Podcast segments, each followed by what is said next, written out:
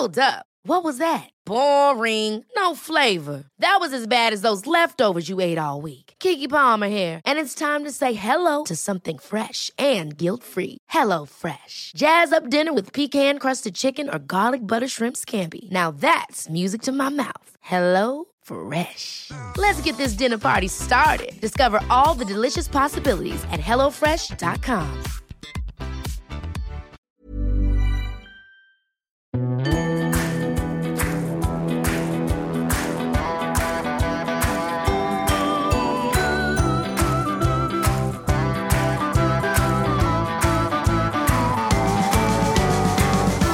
Welcome back to the Women's Podcast. I'm Kathy Sheridan. If you are a relatively new listener to the podcast, or if this is your first time listening to us, thank you very much for choosing us. We're very grateful indeed. Now, today we are talking to former Irish Senator and Belfast woman Máiría Cahill, who at the age of 16 was sexually abused by a prominent member of the IRA. In 2014, she decided to go public with her story highlighting the inhumane and demoralising quote unquote investigation led by the IRA into her abuse, which put her in a room face to face with her abuser. Just to explain, um, because I couldn't verbalise what had happened in the first couple of IRA meetings using inverted commas, I sat down and I wrote out three basic incidents, and I still have those bits of paper. Um, and they were handed to him, and he was then able to read them out. In her new memoir, Rough Beast My Story and the Reality of Sinn Féin, Cahill is laying bare the devastating impact of the abuse and the trauma of the IRA investigation that followed.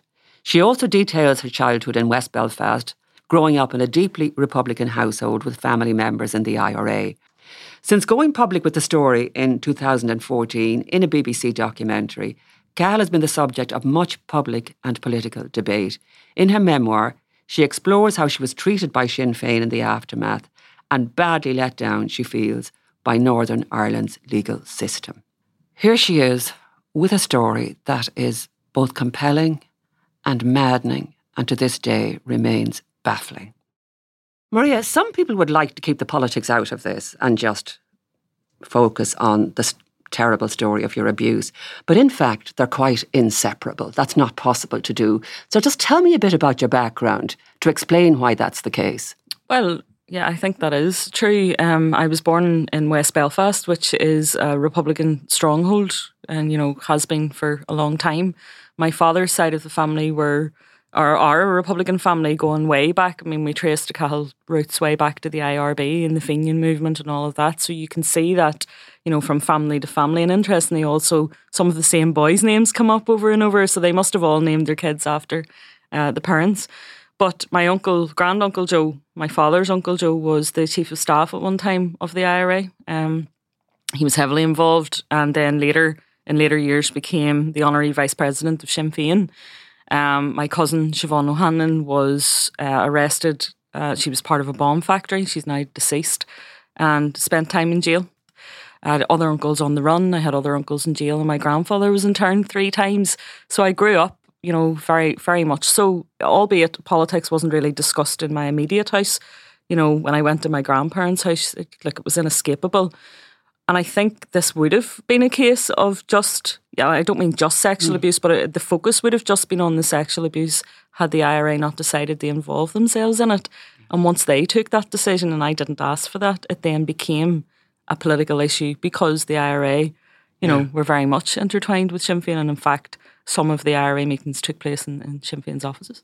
So therefore, Máiría, it is set in this context of IRA, total IRA immersion in every aspect of community life. Mm-hmm. I mean, you describe how wives were ordered to take back alcoholic husbands, forbidden to separate from uh, from um, imprisoned partners.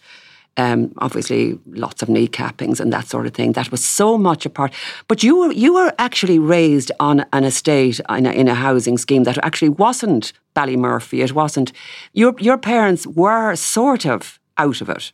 Well, yes. I mean, they owned their own house, and my grandparents, well, they later bought their own houses, but at that point in time, they were in social housing. So Ballymurphy and Turf Lodge are two huge, like sprawling estates at the top of the White Rock Road, which is just the feeder route off the Falls Road, if you like. We were in Andersonstown, so that was just off where Kennedy Way would be, if anybody's familiar with Belfast. It was a slightly more, you know, it was a middle class area. Mm. People mm. owned their own homes. There were only 14 houses in our street. Yeah. My mother was a primary school principal. My father had come through social co-ops, you know, with my grandfather, and they started up a picture framing business, and he kept that going then for a number of years, and then he went and trained in counselling actually, and then became a probation service officer before he retired. So you know, uh, very much what you would see in Belfast as being a middle class mm. family. Um, but you know, my grandparents were working class. They're proud of it. They grew up in a working class housing estate. It was an insular kind of environment to be in, and it was an enjoyable environment to be in until mm.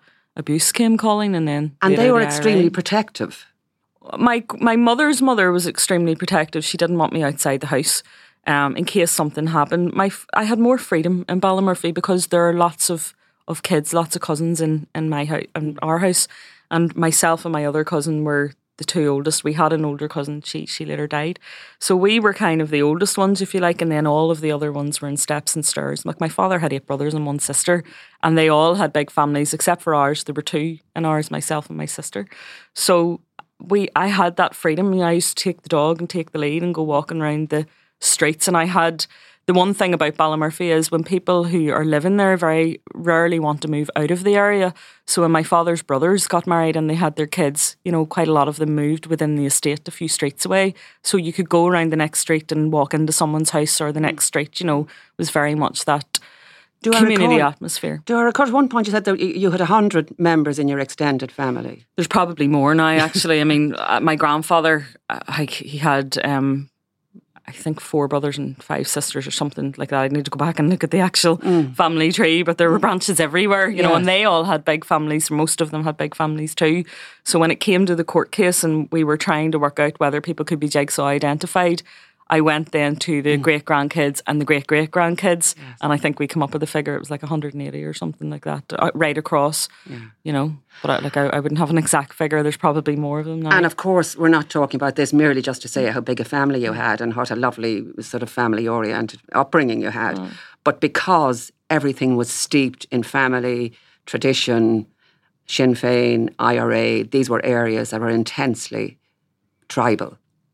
Um, yeah, but I wouldn't have seen it like that when I mm. when I was a kid, and I don't think people would see it. Not everybody would see it like that now, but it certainly was and felt at times. Uh, well, it was very enjoyable, but it was also insidious, you know. And I think that in a, an environment where people, like post sixty nine, I most of that area would have been IRA supporting. You know, a lot of the families had been interned when the internment sweep came in. Um, people then were jailed afterwards for IRA activity. Um, and then the other side of things, on my mother's side, then the official IRA, so that, that official IRA, provisional IRA feud obviously had happened too. So you had all of the intricacies of that and, you know, rival kind of feuds in within areas even. And then you had the, the British Army on the streets, you had the RUC. So you had this kind of hotbed of everything to do with conflict. And also, you know, like one of, we had a bomb. My great aunt was bombed in her living room. Um, she survived it.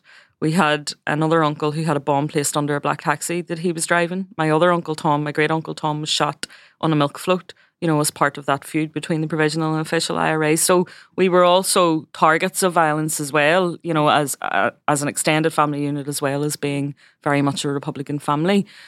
And I don't think there's any escape from that whenever you're growing up in that environment, even though, you know, like my school years were in the 90s, which was the movement, you know, moving towards peace 94 ceasefire, you know, 97 ceasefire.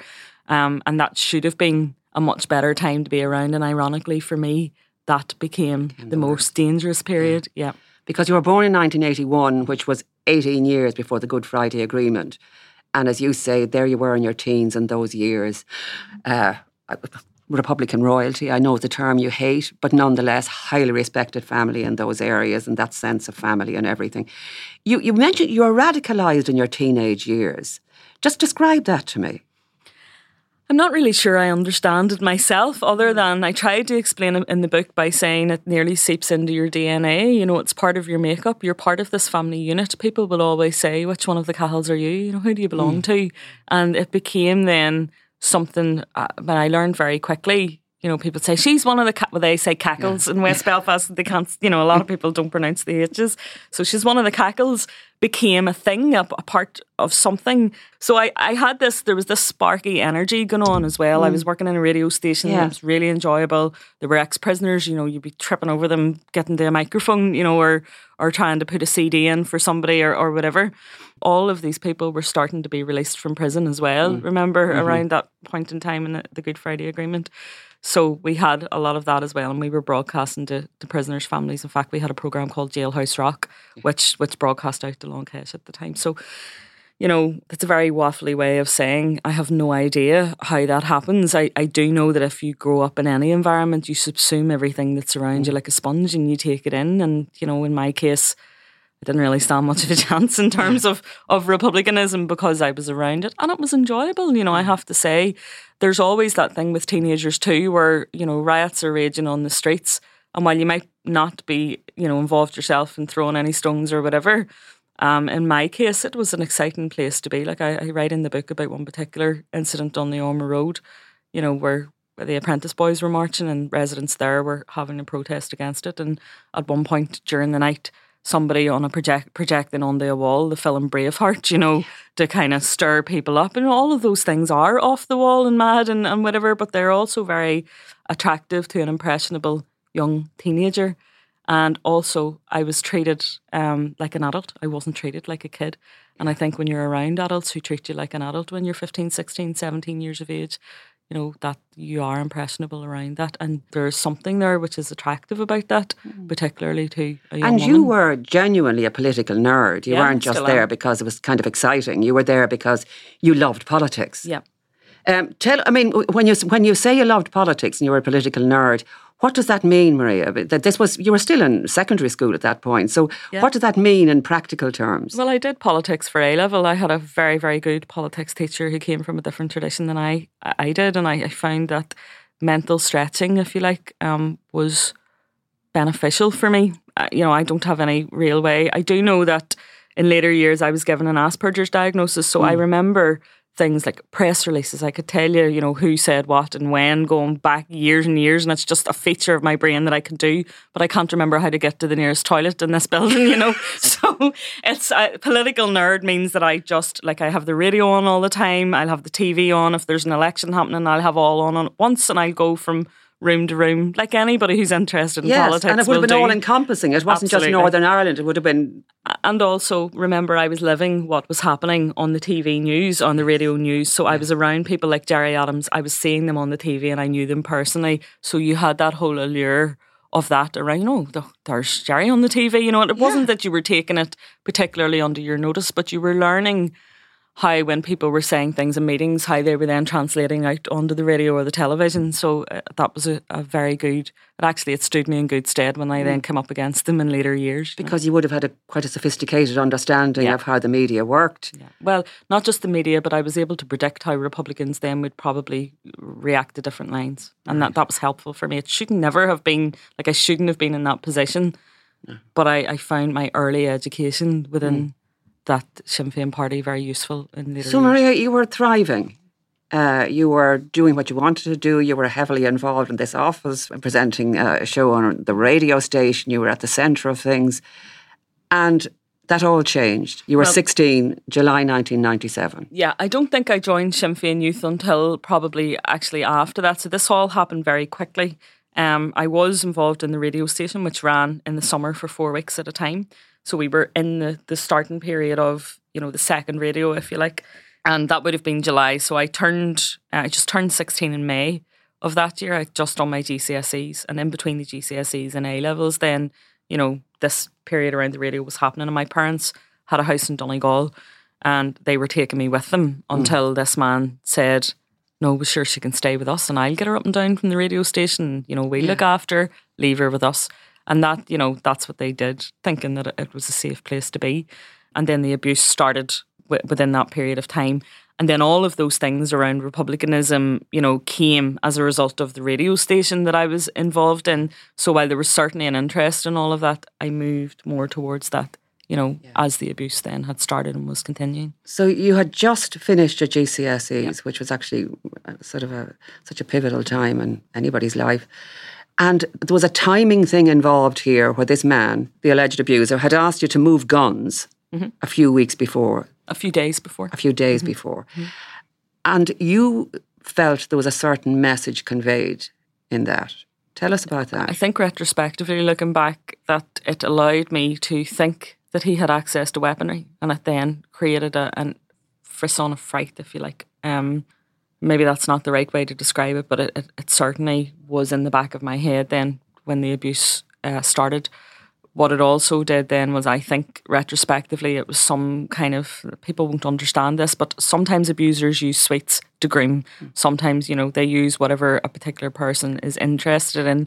Because I was involved on the periphery, then, you know, there were, you're out on the street, you're around Republicans, the radio station was mostly Republicans this man asking me, he, he came and sat down with another individual and said, you know, you're a smart girl and we look after you and we'd like you to move guns. They talked a particular method of, of putting them in the hold all these white gloves um, and going in a black taxi. I think they are down at the time. So it was very kind of detailed and the hairs in the back of my neck were standing up. So mm.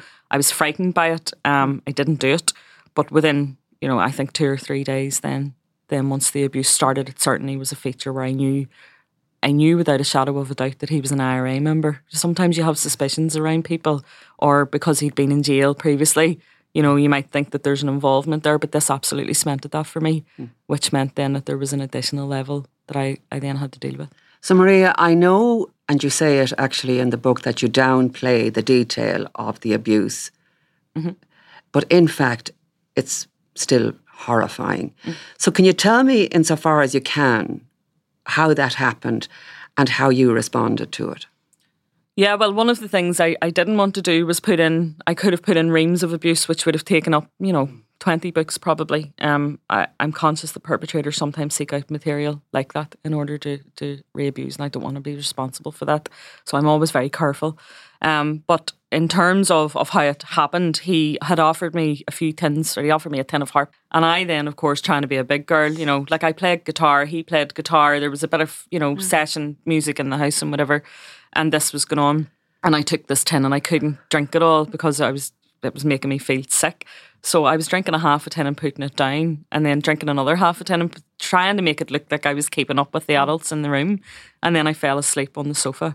And I remember it distinctly because the zip on these trousers was that, most people have a zip at the front, the zip on these trousers was at the back. And that's what woke me up actually. He had his hand down the, the front of my trousers and he was trying to locate the zip. So I um I knew immediately it wasn't a good situation. Like I, I woke up and in a split second took a decision to remain, have my eyes closed as if I was still asleep and I stayed like that throughout all of every episode of the abuse. I pretended to be asleep. Um, for a number of reasons, I think I, I, was embarrassed by it. I was frightened by it. I didn't want him to know that I knew what he was doing, and I didn't want to face the fact that he might know that he was what he was doing to me. So I, all of that was playing. But in the initial stages, it was more like white noise. Like I used to as time went on, I used to get things like prayers mixed up, or you would try and recite something in your head to just keep yourself focused. Or the other thing I would have done was dig my fingernails into my skin. If I was lying, whatever hand wasn't uh, visible, or if you like, um, I would have kind of tucked it under my neck or whatever and, and dug my fingernails in to shift the focus from the pain of what was happening. Um, and the most horrendous thing for me, actually, there there's a point, and I think I have written this in the book, where he had ejaculated onto my he had my hand on his penis and he had ejaculated and then rubbed it on my stomach. And he went into the kitchen and got kitchen roll and he came back and I could hear the kitchen roll ripping and he wiped the sofa, but he didn't wipe me. And I, I think if there's anything that just describes how terrible that was, that was it. Because the room was very cold, so I could feel all of this as it was happening and I couldn't do anything about it. And I felt like less than dirt because the sofa was good enough to wipe, but I wasn't. And I, I think you know, I, I don't think I've actually properly spoken about that before, but that was just something that has always stuck with me. And on another occasion, he went into the bathroom and was sick after it, and I felt then that he was sick because I was disgusting, you know, and that was a, a different. I had a period at that time, so that was the issue. But on the first night when he eventually went off and went up to bed, I, I left the, the living. It was a tiny house, so I went from the living room and down the corridor into the bathroom, and I turned the tap on the, the sink and quietly washed.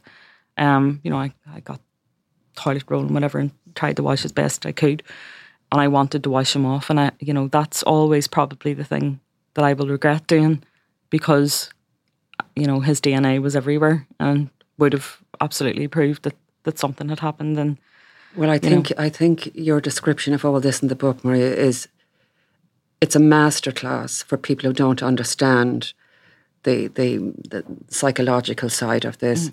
And also, I have to say that I have two daughters who are a few years younger than you, and honestly, it's I I, I doubt if any parent could read this.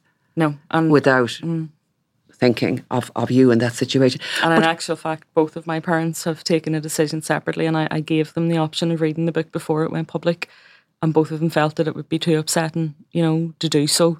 And I, I fully understand that, and I, I think, you know, all credit to them that they didn't ask me not to write it. I, you know, and I say in the book, they never once said to me, yeah. "Don't use your voice" or "Don't write" or whatever, and it's very, very difficult for them, you know. Well, that is kind of heroic of them mm, that they didn't, so. that they managed not to say anything.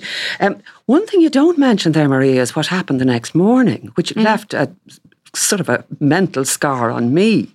Um, describe what happened when you went the next morning. He came down the stairs and kicked me. I was lying on the, the sofa, um, and he came in um, and booted me on my lower back and said, you know, get up and make me a coffee. What makes your case particularly confusing, I suppose, is the fact that you just couldn't go and report it. You felt you yep. couldn't. And I, I, know that is quite common among um, abuse victims, mm. but yours was a particularly confused case. Yep. You, there was nowhere you could go. You certainly weren't going to report it to the, what was then the RUC because they were considered the enemy of the people. Well, yeah, I mean, uh, there there were a number of things going on there. I mean, I had been on trips with the RUC from school, yes, so that I was yeah. starting to kind of find out a bit about mm. them, albeit that the Shinners then put a protest on outside my school and stopped it, you know, um, on one of the trips, which is also in the book. But uh, it wasn't uh, like when you, I think when you grow up your whole life, my mother would never have used the word peelers and she never would have used the words Brits. We always had to say soldiers and police. And that was something that she she grew up or part of her studying was in England and she was very strict about not dehumanising people and she also had seen the rough end of the army. I mean, I think one British soldier had threatened to throw her into the back of a Saracen and rape her one time. So, you know, she had she was fair yes. about it. Yeah. Um, but she she should have gone bananas like if we we had have engaged in some of the stuff that other people were engaging in, yeah. shouting at them in the street, you know, whatever even to the point when they were in our, our front gardens crouching down as if they owned the place. Mm. Like you had to be polite to them. Yes. And that's just the way we were brought up. But when I went to um, Ballymurphy, like we weren't allowed to speak to them. And I remember on one occasion a British soldier crouched down and he was eating toffees. I don't even think this is in the book, but I was a kid and I'm standing with this dog on the lead, you know, and he offered me a toffee and I wouldn't take it because I was afraid of being poisoned by it. And he said, I'll give it to the dog first. And then my grandmother opened the door and shouted, Máiría, you know, get in here. So you weren't even allowed to interact with them. And I, part of that fear was in case someone took a pot shot at them and you ended up being collateral damage around it. The RUC at that time weren't acceptable within the community. And some of it, you know, was because of the way in which they, they performed whenever raids were happening in houses. Like my grandparents lived in a house, and people will find this strange to believe too.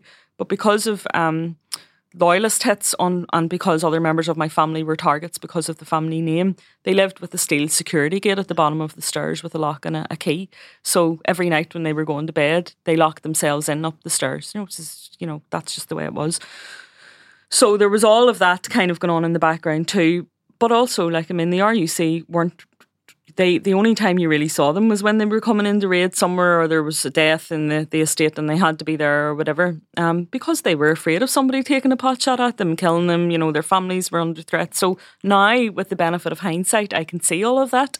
Then they were very much seen as an oppressive, malevolent yeah. force. And I think whenever then people wouldn't, you know, they generally reported very little. Maybe if the car was in a car accident and they needed insurance, people would go, but they wouldn't be seen going into the yes. barracks to do it or whatever. So uh, it was an awful lot then, you know, in my head whenever I was thinking, you know, like it, was fanciful stuff. I mean, I went and I walked outside Grosvenor Road Barracks one time and mm. thought I'll go in and report this because I, I had it. And I still have that leaflet, by the way. It was a wee green and pink leaflet that I had picked up in a solicitor's office with the RUC Care unit number on, which was the, the unit that dealt with abuse, and I couldn't just couldn't go inside. So, Máiría, you're, you, you obviously developed anxiety and depression. Um, now, I'm not, I can't quite remember which came first. Would, was this was, was this happening from the from the, the, the time the abuse started, or did that get worse after the quote unquote IRA investigation began? Well, my whole world changed after like I, I, I, immediately my childhood went in a split second once this man decided to, to do what he was doing, and I had that dread feeling from them, but also probably because of the Asperger's, the the autism. Um, now looking back, I can mm. see that dead and out feeling or not being able to work out what you were feeling probably had something to do with that too, but also post traumatic stress because I was really controlled in terms of trying to keep myself normal for people on the outside. Now, like they knew that there was something wrong. I was losing weight. I was starting to wear baggy clothes. I didn't. My mother or it was my mother had put in a police statement. You know, I went from being a demonstrative teenager to somebody who didn't want to be touched. So people were seeing signals, but they just weren't putting everything together. Um, and the anxiety. Look, I don't think I ever took a panic attack until after I went public, which is interesting. But I certainly tried to kill myself prior to that because I just felt that it, life wasn't worth living. That was the wrong way to look at it, you know, and I wouldn't be like that now. But at that time, I went from a place where I thought I was going to be killed by the IRA to a place where I was actually willing in my head to do it, to put an end to it, because those meetings and the, the prolonged nature of them were uh, just, I don't have a word to describe how damaging they were, but that fright around not knowing you know, when the next one was going to be, or somebody, you know, coming and lifting you from a, a station, a radio station, or you know, I was working as a waitress at the time, or sitting outside and saying, "Right, are you ready? You know, you got a, you got a few minutes or whatever."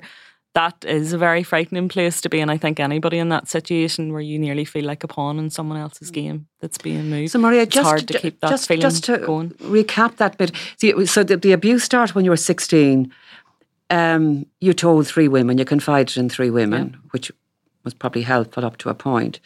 But somehow the IRA got to know of it, probably mm-hmm. through one of those women. Yeah. Well, I know definitely through yes. one of because one of the women came back to me afterwards and she she I can't use the word that she used, but she said, You were screwed up we see and I did what I had to do. So, you know. Oh Lord. Yeah.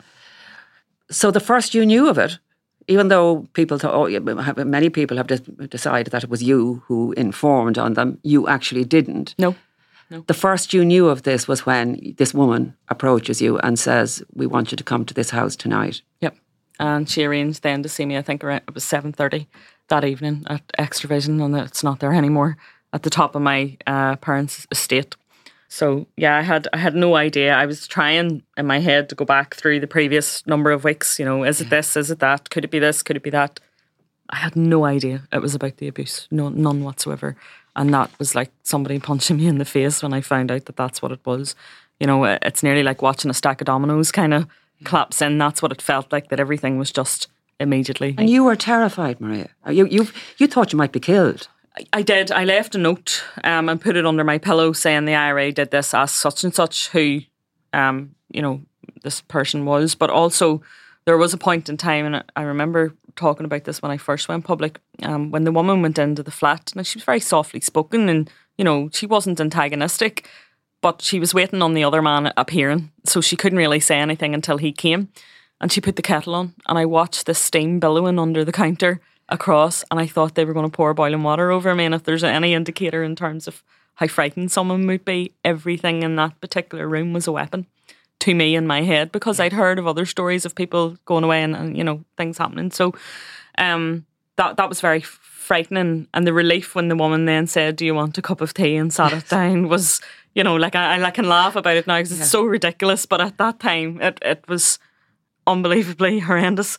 Um, and I couldn't hold the tea properly, so I put my hands under to sat my hands then because I didn't want her thinking that I was frightened because I thought if I if they know that I'm frightened, then I'm fucked, you know. So that that's excuse the language, but that's exactly the way it was. And then when the other man came, he stood. There was a doorway here, and he stood, you know, like this in the doorway. So his arms, yeah, folded. Yeah. And, and, that meant then that I, even if I had wanted to get out of the room, there was someone standing there, and obviously then she was able to start speaking. So, so they asked you questions. Both of them were demanding that you say exactly what had happened to you. Yeah. I, I suppose the most shocking part of the book is where they decide that you and your alleged abuser should be put together in a room.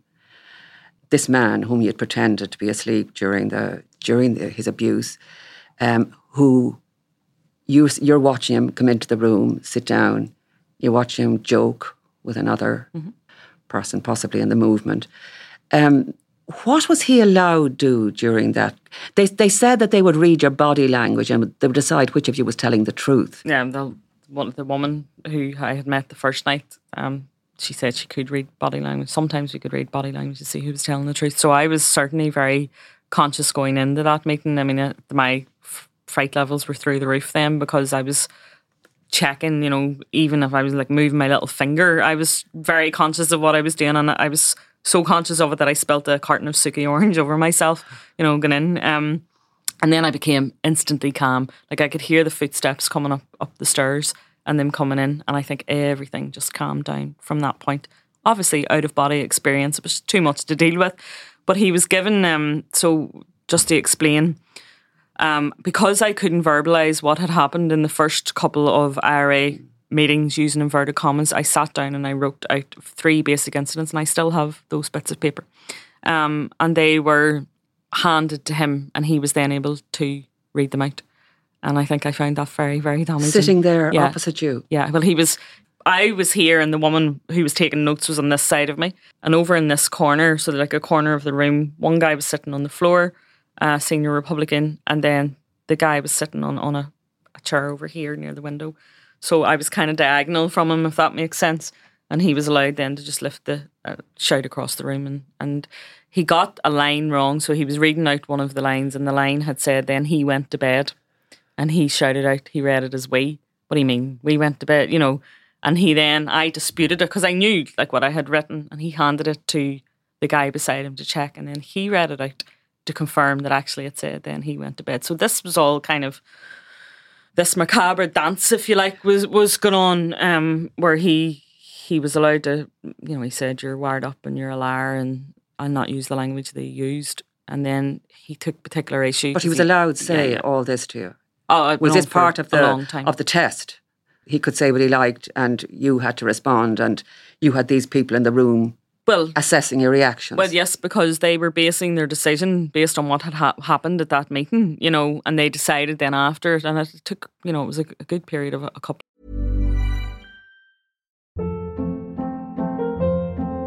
Hold up. What was that? Boring. No flavor. That was as bad as those leftovers you ate all week. Keke Palmer here, and it's time to say hello to something fresh and guilt-free. Hello Fresh. Jazz up dinner with pecan-crusted chicken or garlic butter shrimp scampi. Now that's music to my mouth. Hello Fresh. Let's get this dinner party started. Discover all the delicious possibilities at hellofresh.com. Quality sleep is essential. That's why the Sleep Number Smart Bed is designed for your ever-evolving sleep needs. Need a bed that's firmer or softer on either side? Helps you sleep at a comfortable temperature? Sleep Number Smart Beds let you individualize your comfort so you sleep better together. JD Power ranks Sleep Number number 1 in customer satisfaction with mattresses purchased in-store. And now, save 50% on the Sleep Number limited edition Smart Bed for a limited time. For JD Power 2023 award information, visit jdpower.com/awards. Only at a Sleep Number store or sleepnumber.com. Of ours, that he wasn't going to admit it, and that it had been a fruitless exercise after all of that for for them. Mm. So what they did then was they then had to decide whether they were going to take it to full court martial, but in their their terminology, or whether they were going to do something else. And they decided then to bring in uh, a family member so, moving on, Máiría, in the meantime, your mental health was deteriorating yep. rapidly. Was this when you became addicted to the codeine and you were drinking a lot? Yeah, I mean, I, I wouldn't have been drinking. Uh, the codeine came in that year. So the, after that summer, going into the A level year, I certainly got into a pattern. Like I wasn't sleeping, um, and that's probably not surprising. Mm. But my granny, who was like you know she's dead now. I loved her dearly. She was she had a, a, an ailment for you know a tablet for every ailment and an ailment for everything. You know, so she had these reams of of boxes and boxes of co-codamol and Kapake and all sorts of things. And I wouldn't recommend taking them, but they gave me a nice wee floaty feeling to kind of remove it a bit. And that helped at that time. So I would go in into school and sit with the broadsheets up in the library and fall asleep. And I had this lovely teacher who's now dead, the librarian, Mrs. Evans. She would say, When's your next class? And then she'd come up and tap me on the shoulder and say, You have five minutes, get yourself ready, you know, and, and off you go. So that was really good. And she obviously recognised that I was just completely busted, like, you know. Yes. Um and one like one of my teachers, my politics teacher, came to me at one point in time and said, "Look, you're in course to get a straight A here, but you're throwing it down the toilet. What's going on?" You know. So there were people that were spotting things, and yes, then after that, when I, I started getting involved more with Sinn Féin Youth, I drank more because there was a social aspect to it. Yeah. You know, and if you were down in Dublin and there was a meeting, everybody went to the pub, and you know, it was more easily accessible. I think the older you got. You did go to counselling, mm-hmm. and we'll, we'll skip on here a bit now. And in the meantime, the, the rapist was permitted to vanish from Belfast. Is that a fair summation of? Uh, yeah, well, I think he it's not a great term to use, but he effectively disappeared with permission, probably. You know, yeah. um, they denied that at the time. Probably they were very baffled about how he. Well, they knew he had gone, so he had been placed into quote house arrest in a relative's house, and that that was kind of strange at the time. Um, and he went on the Tuesday evening, and I didn't find out until the Sunday that that he was away. So at that point in time, the IRA were very heavily saying two members of my family, you know, he's here, you know, he's not moving. And when I then said that I was going to report it to the RUC, all of a sudden this man went. And my father was very strongly saying, you know, I would like him handed in the RUC custody, but this is your problem. A woman did pull me in and, and pointed at the light switch and put her finger to her lips. And then she wrote on a post it note, What do you want to happen to him? And she slid it across the table. You know, and I lifted my fingers and, and made a kind of gun to my head and said, that's too easy an option and I don't want that on my conscience, you know. Um, and in my world, and this maybe explains that insular world, the avenue in terms of justice, and I, you know, again, I wouldn't advocate this, but at that time, people, the IRA were putting people on street corners, you know, people who'd robbed houses or whatever with placards around their necks saying, I am a robber. So in my head, this was, you know, what I thought might happen. And I was thinking, you know, I'll put him at the top of the White Rock Road with a placard around his neck saying I'm a rapist, and then everybody will know, you know. So, um, you know, it was just that a totally different environment yeah. to be growing up in, where that if that is your your example of a level of what you think access to justice is, because that's what people are telling you it is, you know. You did finally complain to the PSNI as the, the RUC became the PSNI, the Police Service of Northern Ireland. Um, I made a, a very lengthy complaint, actually, unusually for a, a sexual abuse unit. I insisted, I, I was pregnant at the time and I was suffering from hyperemesis. And I also was very frightened about. I knew once I put this down, there was no going back. So you kind of cross the Rubicon. Nobody gives evidence against the IRA, and that's what I had to do. Because in order to give evidence about the abuse, I also had to explain why it took me so long to disclose. Then you know, to to come and make a police complaint, if you like. Um, and I remember sitting in the, the care unit and the policeman, they, they took it in turns. There was a woman and a man. The woman came in and started with the, the abuse. And then the man came in to, to do um, the rest of the evidence, who knew what, when, what happened. And I could see him gripping the seat in anger, facing me. And that was a big shocker for me because I actually still at that point thought that this was kind of relatively normal. you know, uh, uh, that's probably the wrong word, but I didn't think it, it was so horrific. Mm. He got it immediately and he was enraged by it. But um, we did it back to back. So I think I did something like 13 hours evidence in the one day. Um, you know, I got most of it out in one session. Well, obviously different tapes. And the only reason that we stopped and it was in the early hours of the morning by that point was because the tapes ran out. They hadn't got any more tapes. And Máiría, technically, in reality, this man was acquitted because yep. the case collapsed. Yep. Uh, well, he was, yeah, he was found not guilty. He was found not guilty. What actually happened was that the case was split into 3 mm-hmm. Why was that, in Be- short? Well, because the defence had put forward an argument that in order to uh, test the abuse allegations, that the the IRA membership charge should go first. So I I was in a position then where it was my word, word against his. Very hard to get a membership paramilitary membership charge through any court in Northern Ireland without forensics or something like that. And in actual fact, I don't think it's ever been done in witness word alone. Um, but they felt that I was a credible witness, so the prosecution agreed to the order of the trial. So, in order to admit the IRA evidence into the abuse case, so the fact that, that I was alleged and he was an IRA man, which he obviously denied, that there were really other people around Máiría, it. because yeah. this was because the first question you're asked, Máiría, the, the defence will ask is, why did you leave it yeah. this length of time to report this? Yeah, who did you disclose to? When yes. am I? Um, so in order to in order to show why you didn't, it, it almost had to be proven that he was a member of the IRA and that you were stuck in this awful trap. Well, it also because I had given evidence, and you know we've had the discussion about him coming to me a few days beforehand and asking me to move guns, and then that the other people who moved, who swooped in really to investigate it, obviously meant that this man had left the jurisdiction and there had to be a reason you know somebody was had to be able to explain this to a courtroom. Um, so uh, it was a domino effect on the cases briefly. There was an IRA membership charge against him and then that would have to get through in order to hear all of the abuse evidence in its entirety. And at this point in time I was the only witness because the other two witnesses had dropped out. And then the third case was dealing with the paraphernalia of charges around whether there was an investigation or not and who, who it was that investigated it.